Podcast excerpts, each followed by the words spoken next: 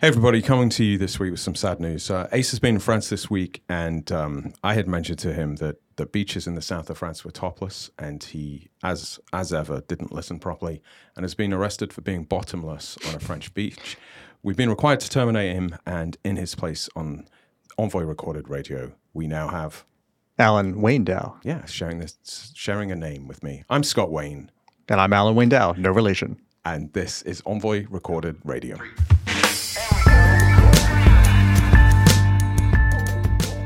Okay, so this week uh, we are talking about a whole raft of things. Let's start with, as I breathe in, let's start with weight loss drugs. Ozempic. Hello, Dr. Dow. You look very thin Talk to me about. like talk. I breathe in really tight. Talk to me about Ozempic. So, so first of all, describe what this drug is. Everybody's going to know what this drug is. This is just one brand name for multiple varieties of the same thing. What is it?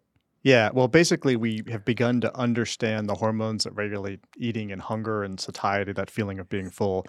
And with that, we've been able to make drugs that re- result in about 20% weight loss, some, some even more, which is about the same as getting a gastric bypass surgery. So you're sort of giving yourself a chemical surgery. Gastro bypass yeah, surgery. So, so no Yeah. surgery, just use that. And there's even some better ones coming down the, the pipe that are even more more powerful. But eh, huge amount of weight loss, great for diabetes, great for treating obesity. So this is great for people who are truly struggling with weight loss. And it looks like back in the UK, the National Health Service is going to prescribe this, uh, which means it will be very cheap for, for people to use in in uh, countries that approve it. Is but there's huge demand from people who don't quote wouldn't wouldn't be prescribed this by their physician. So what are the ramifications of that? Yeah, well, so so first of all, we're seeing shortages now. The, the pharmaceutical company will, will Right, ramp, they'll ramp they'll make this. They'll, they'll catch up and they'll and they'll sort of ramp up. But it's interesting because if you are someone who is is normal weight or even below weight and are using this to to sort of be thin, stay thin, um, so two problems. One, you probably have an eating disorder, and it'll be interesting to see how we have to rethink about classifying Well, hang on eating a second. disorders. So what do you mean? It probably means you have an eating disorder if you're taking this and you don't need it.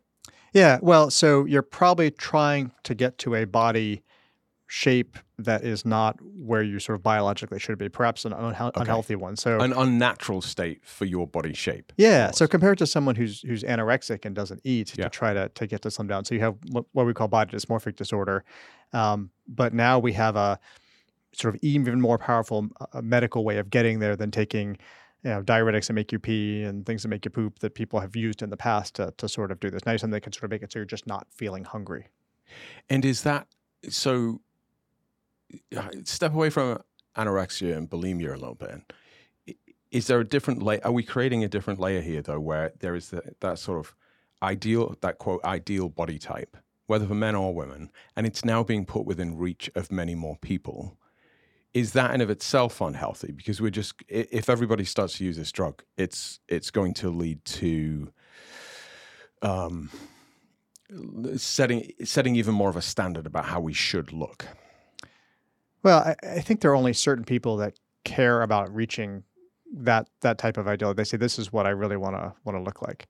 Um, so um, it- may shift the standard some, and that more people can can work to sort of attain that. So you think about someone who, um, you know, uses plastic surgery and and Botox, and maybe takes uh, steroids already and at the gym to try to get them more muscular. It's people that do different kinds of things. It's just another tool in that in which to, to try to get people to the, the body that they they think they should have. I think most of us are like, okay, well, I'm a little overweight, and I'll just kind of roll with it.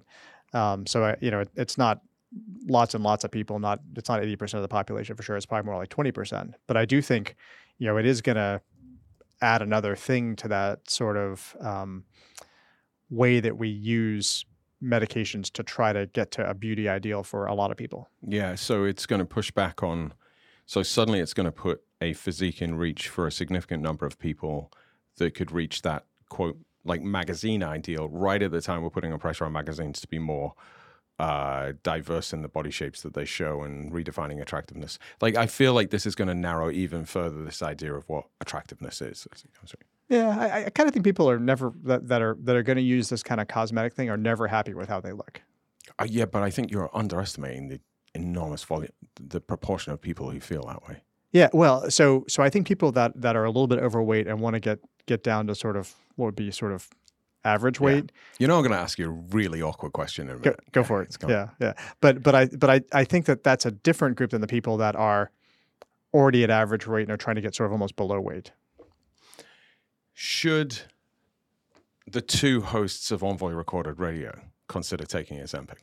So I, I don't think so. The one, including the one that's just been fired for, Yeah. for exposing himself on a beach. Yeah. So so I, I don't think so. So so there's there's two problems with um, sort of the way we think about it. First of all, if you look at at BMI, which is you know a little bit of an imperfect measure, but what what correlates? BMI is a with horrible measure of anything.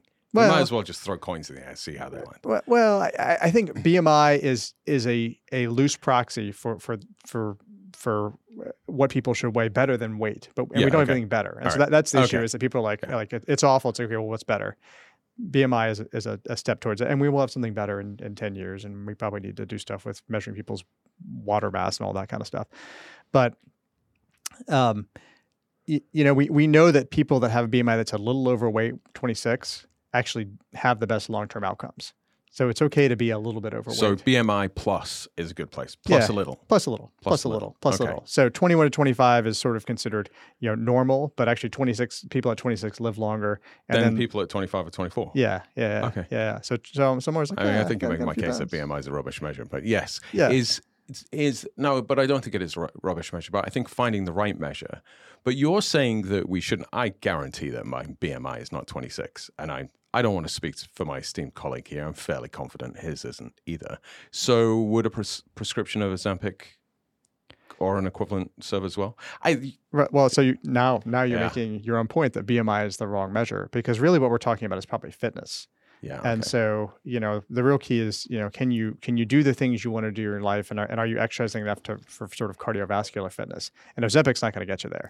But isn't that a shortcut though? So are we risking people will now not go for that run, not go exercise to control their weight because the drug's going to suppress their appetite eh, and do it quote for them, but from a cardiovascular perspective, they they won't get any benefits. Is that a thing? Yeah, well, I, I think I think you're getting to the point, and that, that I I talk about over and over again, which is that we really think about health in the entirely wrong way, and we don't really train our our children, our young people about health in the wrong way.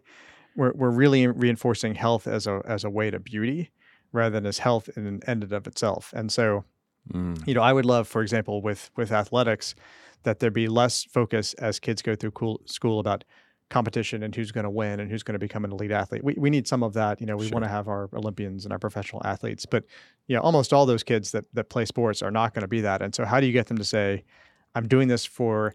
the love of, of moving, the love of activity, maybe even the love of competition, and I can I can play in sort of a rec league kind of w- way going forward, and and learn all of those skills to lead them to a healthier life, rather than than thinking about um, this idea that that health is is something completely separate from athletic competition. Happened just this morning. I asked one of my daughters if they wanted to go to summer practice, and they said, "No, it's just the really competitive crew that go there. I just love to go play." Yeah. Yeah, Interesting. Yeah, yeah it'd be great So- if you could just go play. So how do we orient uh, exercise for health, not exercise for health, in order to look a certain way? Yeah, yeah, yeah. And you think about like what what you lo- love to do. I mean, you love paddleboarding, you love running in the woods.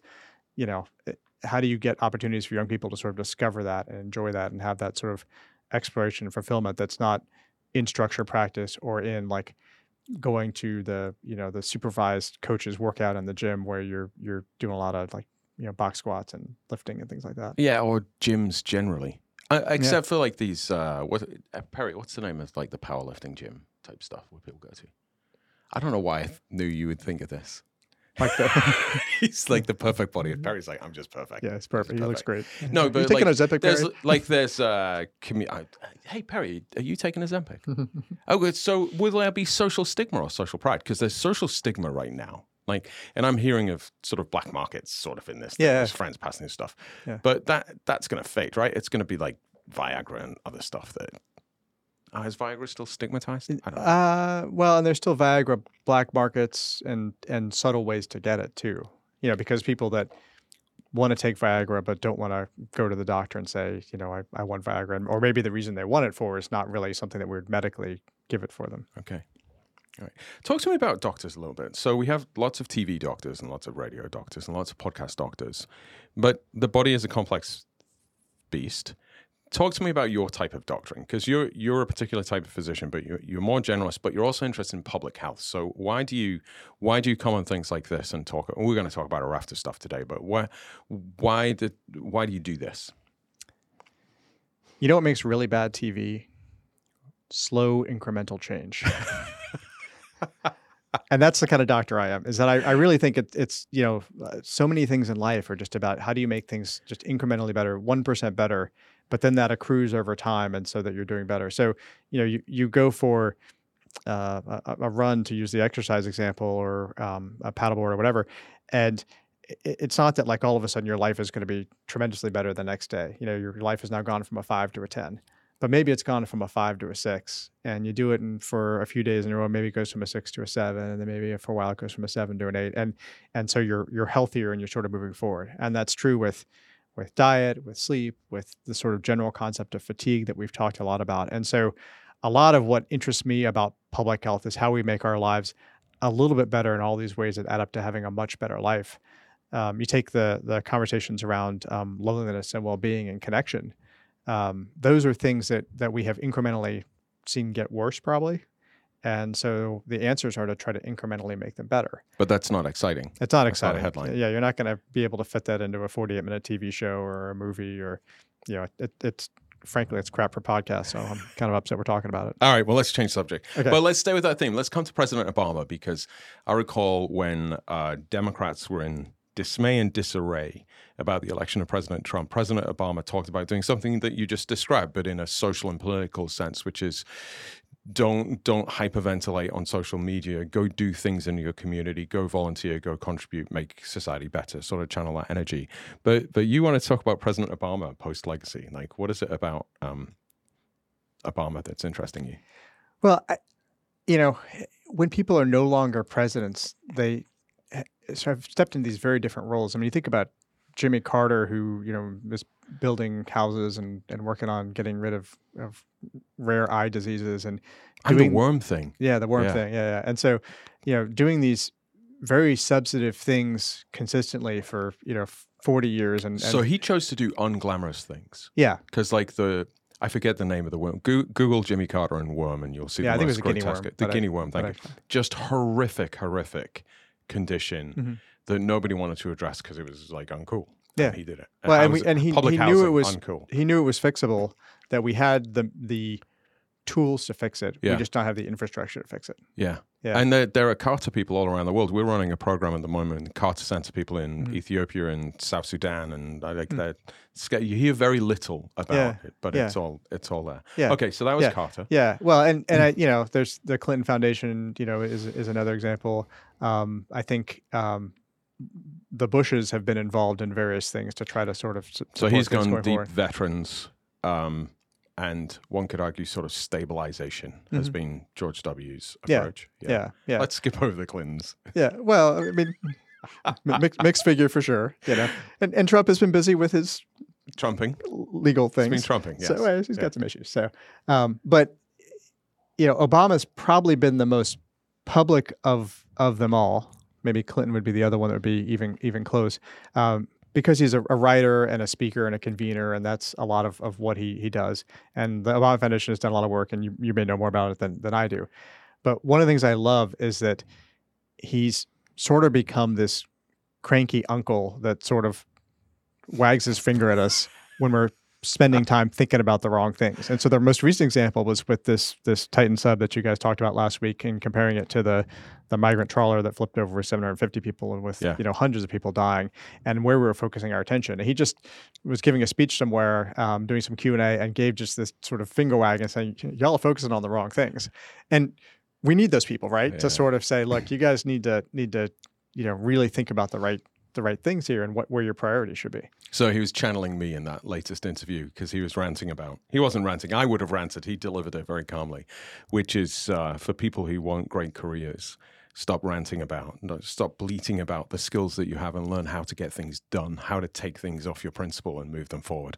I, I felt he was making my making the case more eloquently for my rant a few weeks ago as we go through. Yeah, yeah, and I think I think that sort of like moral recentering. I mean, we kind of need that sometimes, you know. Yeah, and well, actually, can we can we talk about so President Obama s- speaks quite freely about how intense being a president was and post presidency, how he decompressed from that.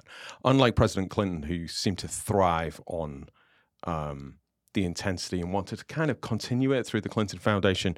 And then President Bush, I think, followed Obama's model, which is we're going to give lots of space and distance from um, for for the successor. But there, there was an article that was posted yesterday um, by the Deputy Assistant Secretary of the Navy, who I know a little bit, um, like him a lot.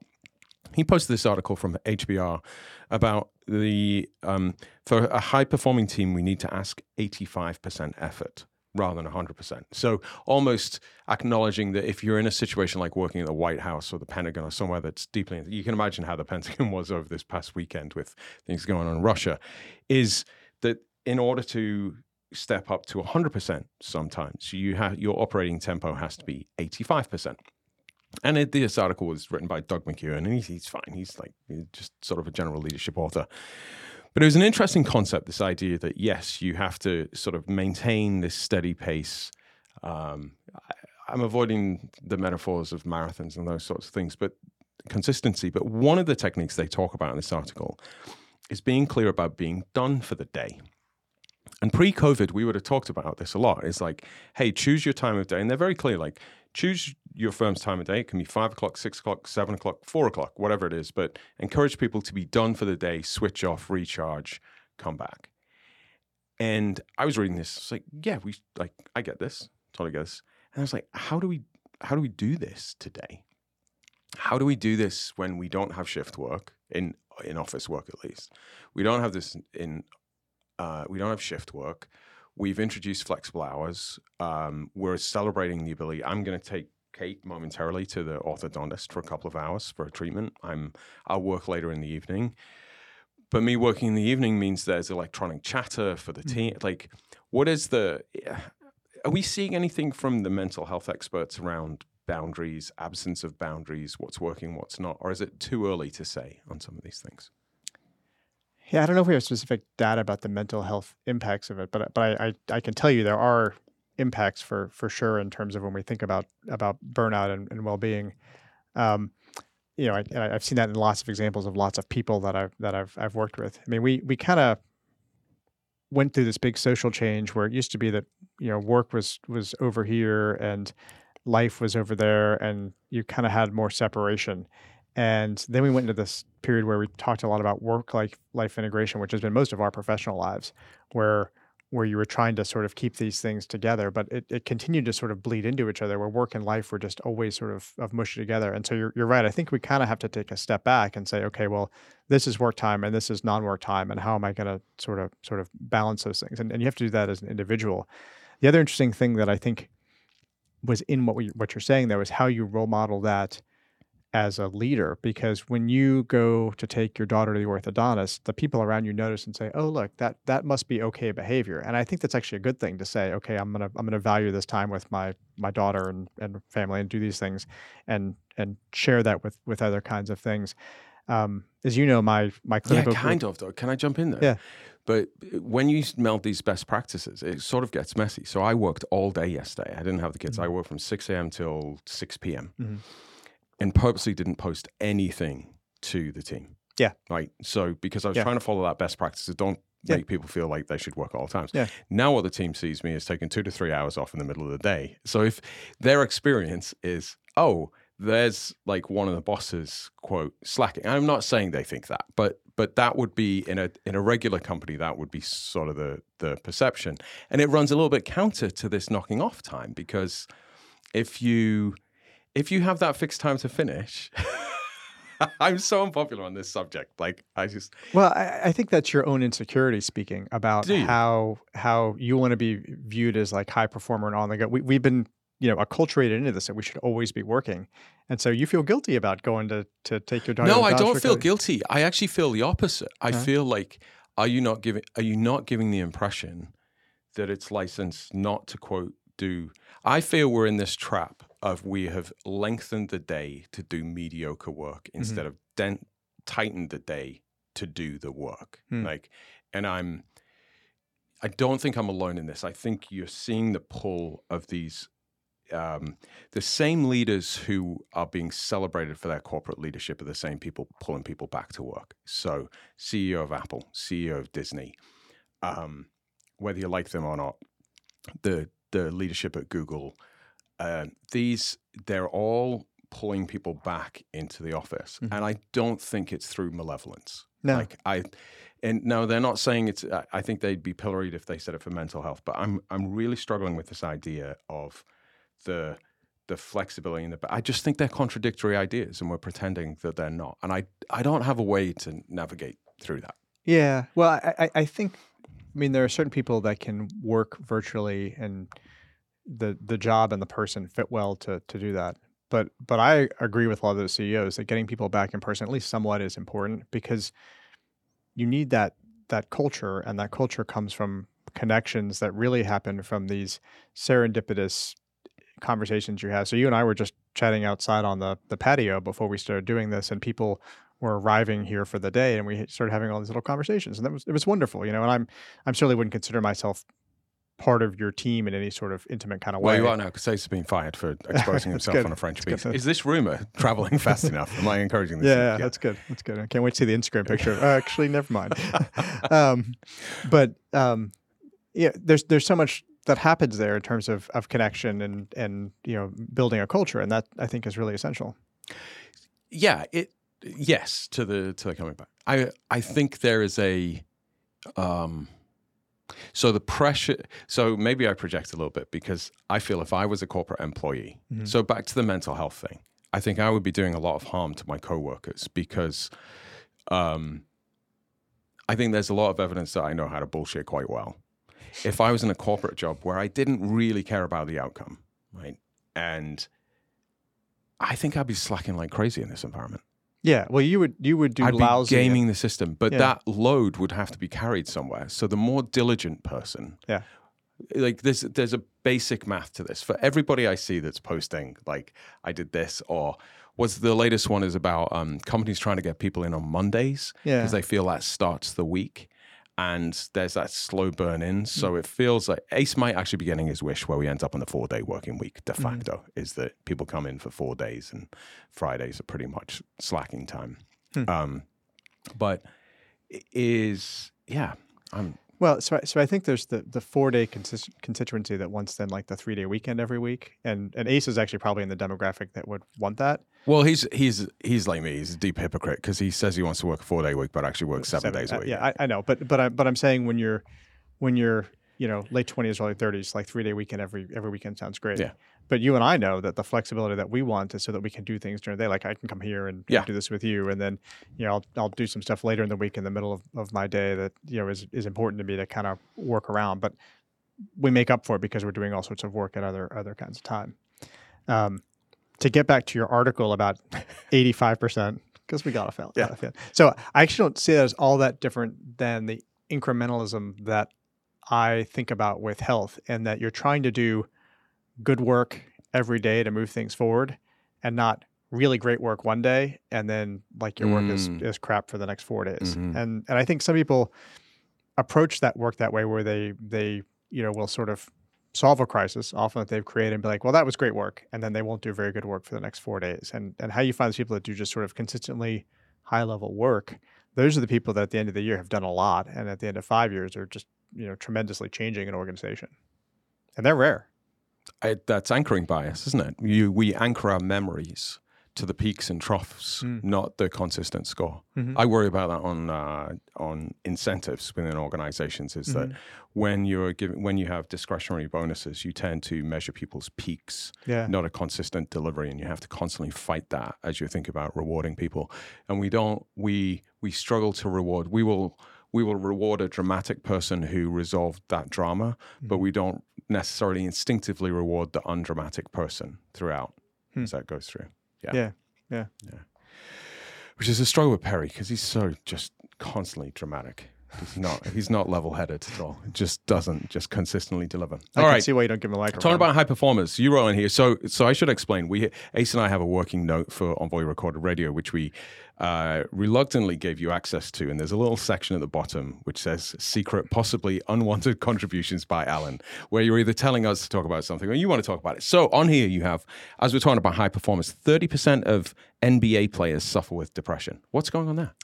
Yeah, well, I, I just I saw that stat and it it surprised me because I think um, lots of people, including my 14 year old son, put put NBA players on this pedestal as like you know that that was that would be his dream job would be to play in the NBA.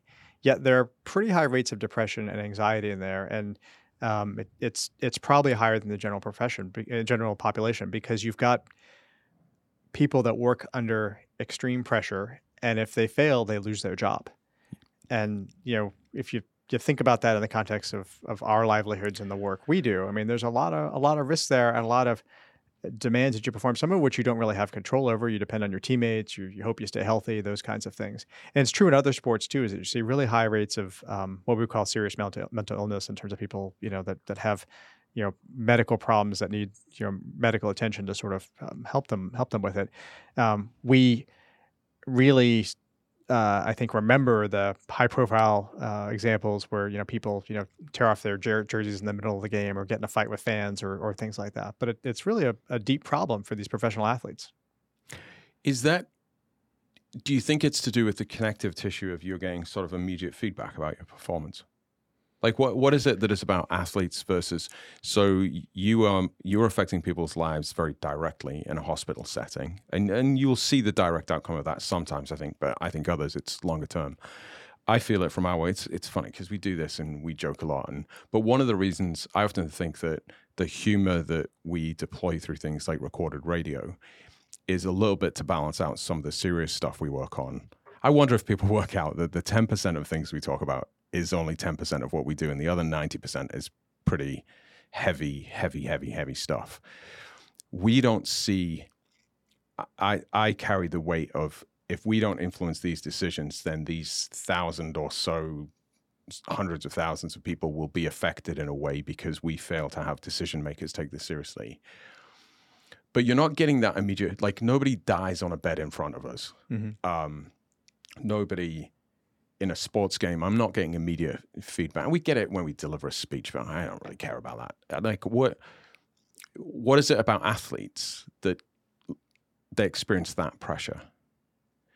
Yeah, it's a good question. I, I, I don't know because I, I think probably the the feedback is is part of it. I mean, you know, I, I love to have people cheering me and I've often thought you guys should set up a program where you just have like a crowd of people cheer for people, and you have Lucy Taylor. You listen. Lucy Taylor would love. to Lucy would love this. Yeah, okay. Lucy, let's do this. A crowd of people just cheering. How Yeah, people get, they get they get on stage for five minutes, and everyone just gives them a rousing standing ovation, and then they sit back down, and then the next person comes up. This is literally the conversation I had with Lucy yesterday. Oh my Yeah. god, because I because I, would love to study it to see what happens, See like, what like happens. your endorphins go. Because Yeah. you know I've, I've gotten a few nice rounds of applause, you know, in the past, and it's like okay, that, that's good. Actually, one of my favorite things about running the Richmond Half Marathon is people cheer for you for two hours, you know, and I Oh. kind of almost want to run slower so that they'll cheer you more. just, I just want to experience more of these Yeah. cheers. My time was lousy. Yeah, was can, can, can I do another that. lap? Yeah.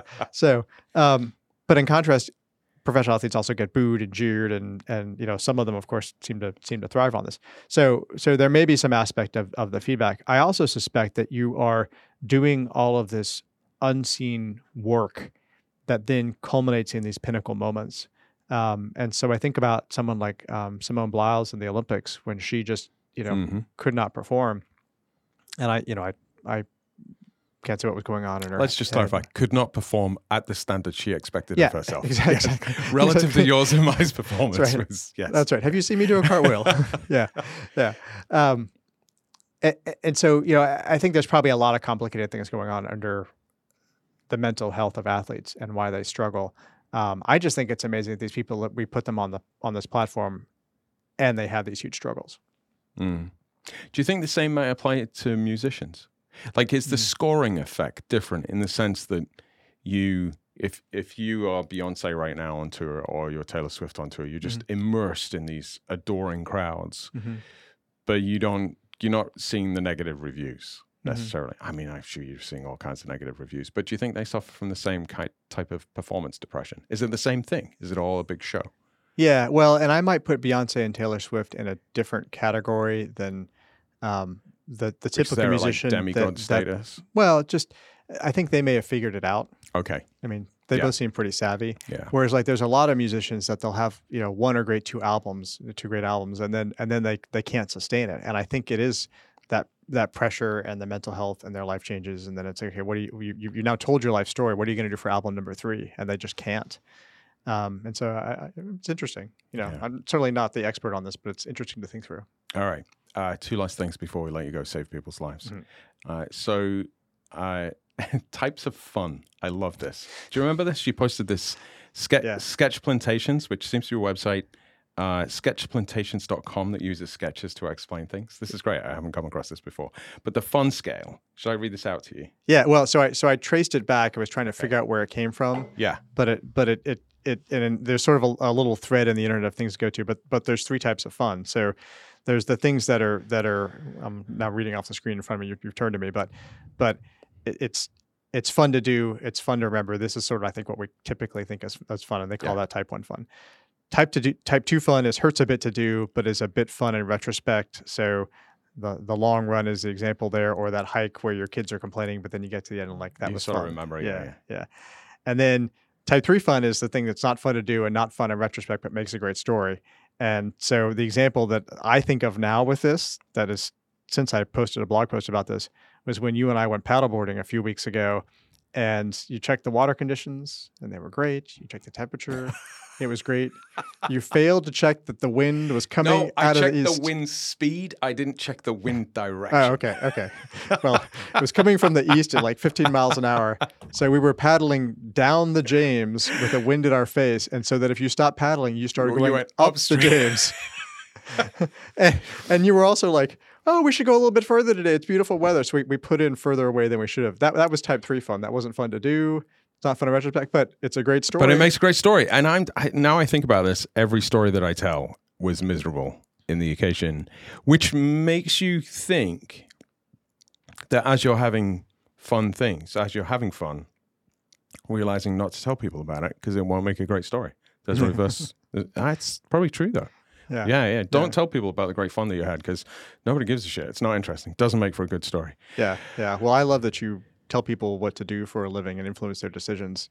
Yet you also make some awful decisions. Oh, I make some from time to terrible time. deci- Yeah. decisions. That's the platform. Yeah. That's the platform of wisdom. That's, good. That's From great. which That's we great. draw. We learned a lot of wisdom that day. Okay, last one. We're going to draw on. I'm going to self praise here because we talked about reverse innovation a few weeks ago, and that cash Mhm. would be an amazing innovation today because it's uh, it is fluid and flexible and non traceable and all of those things. Uh, but you put on your list not changing money in Iceland. And, and regrets about that. What, what do you regret? So, so you went on a trip to Iceland and you just used used electronic payments the whole time. Yeah. So we showed up at uh, this family vacation. We were there for a week. I think we showed up on Saturday morning at like six in the morning. The money place wasn't open in the airport. We sort of zipped through. I kept thinking, oh, I'm going to go to the bank and I'll change some money somewhere along the way. just Never happened. Used yeah. a card in time. Was was great. Very easy to do. Very happy with the experience. Um, but I had two regrets about not having any cash. So the the first is when you go to another country, there's this sort of like kid like joy I get out of like looking at the money and looking at all the little pictures and who's who's this you know old person on the bill or why is there a seagull or Yeah, what, yeah. whatever. You know, there's this sort of historical thing Yeah. and you know, it's colorful. It's art. Really, it is art, and it's. a I remember to- sp- spending fifty thousand drachma in Greece when I was a kid. Yeah, was fifty thousand. That's a, great. that can be a high roller. Yeah. Yeah, yeah. Um, but the second thing, and I realized this sort of through the trip, but then after, is I enjoy the aspect of like whipping out cash and, and paying for it. He's a There's- Well, you know, I feel like a grown man when I do it. I don't, I don't know what it is. And I was, I was uh, a few weeks later, I was um, in some city. I was in, in San, San Diego, and um, I was at a bar with a friend, and I had to settle my tab, and I pulled out two twenties and plopped them down, and just felt cool doing it. And people are like, "Oh, look, he just paid with cash." High roll. And so, so there's something. This there is is something. thing, paying with cash. Yeah, yeah, yeah. Well, there's something that makes me feel like you know I'm I'm almost 50 years old and have like you know gotten life figured out when I pay with cash. So my brother, when he was at university, my dad would give us a set allowance for the year, and he'd give us it just at the beginning of the academic year, and we had to make money to fill in the gaps. That was sort of the rule. So he'd give us his cash. I would put it in my bank account, and my brother just kept it in his back pocket. And, and now it, the risk of it being stolen was pretty low. He's a hefty guy, and you don't mess with him. Um, but yeah, if you said to him how much money do you have, he'd just pull out this wad from his back pocket and go this much. this has to last until June. Um, So maybe- I- maybe maybe that's the thing. Maybe, Yeah. maybe we need to bring that back. I do think this with foreign currencies, like it is pretty dull. I don't change money when I go back to the UK now. Yeah. Everything's uh, electro- electronic payment, obviously. Um, but even the euro, like the excitement of crossing borders in Europe is kind of gone. You don't show your passport. Yeah. Once you're into the Schengen area, you don't show your passport. You're not exchanging currency. Like it's not francs and Deutschmarks and drachma and lira. It's it's just this thing, and it makes sense. It's very it's back in that category of yes, it's more efficient and it makes sense, but also it's less fun, and therefore actually there's no stories. There's no stories at all. Yeah, yeah, and you're they're little stuck. You're not souvenirs of things. Yeah, Yeah. Yeah. Okay. Um, I think we're done for the day. Mhm. I, I do want I do want to ask you um, this last question. What is a jerk score? Because you had this on your list. What is a jerk score?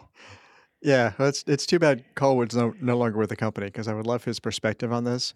Um, you know, with with facial recognition and the ability to sort of like have like, you know, AI and pull data from all sorts of sources, it'd be great if you could just hold your phone up to somebody real quick and just see what their jerk score was.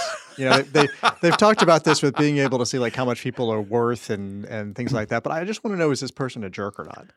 And So and it's like citizen scores. yeah, and you know, and the Chinese government might be doing something close to this. And well, then they may be onto something. You know, it might be like the new TikTok. I mean, So yeah. yeah, and and you could then like score people. Like if someone was a jerk, you could just kind of like flip your phone up real quick and, and capture them and be like, okay, this this this guy's getting a jerk point. Well, it could also give you different profiles. It It could be give you the general jerk score, Mhm. and then specific based upon people you have rated highly. Mm. They rate this person X, Mhm. Y, and Z. So from your Mm. perspective, you probably think of it. Hmm. Well, and there's probably context too, because there's probably people that like are jerks when they drive, or jerks and how they navigate the airport, but maybe you know wonderful people outside of that.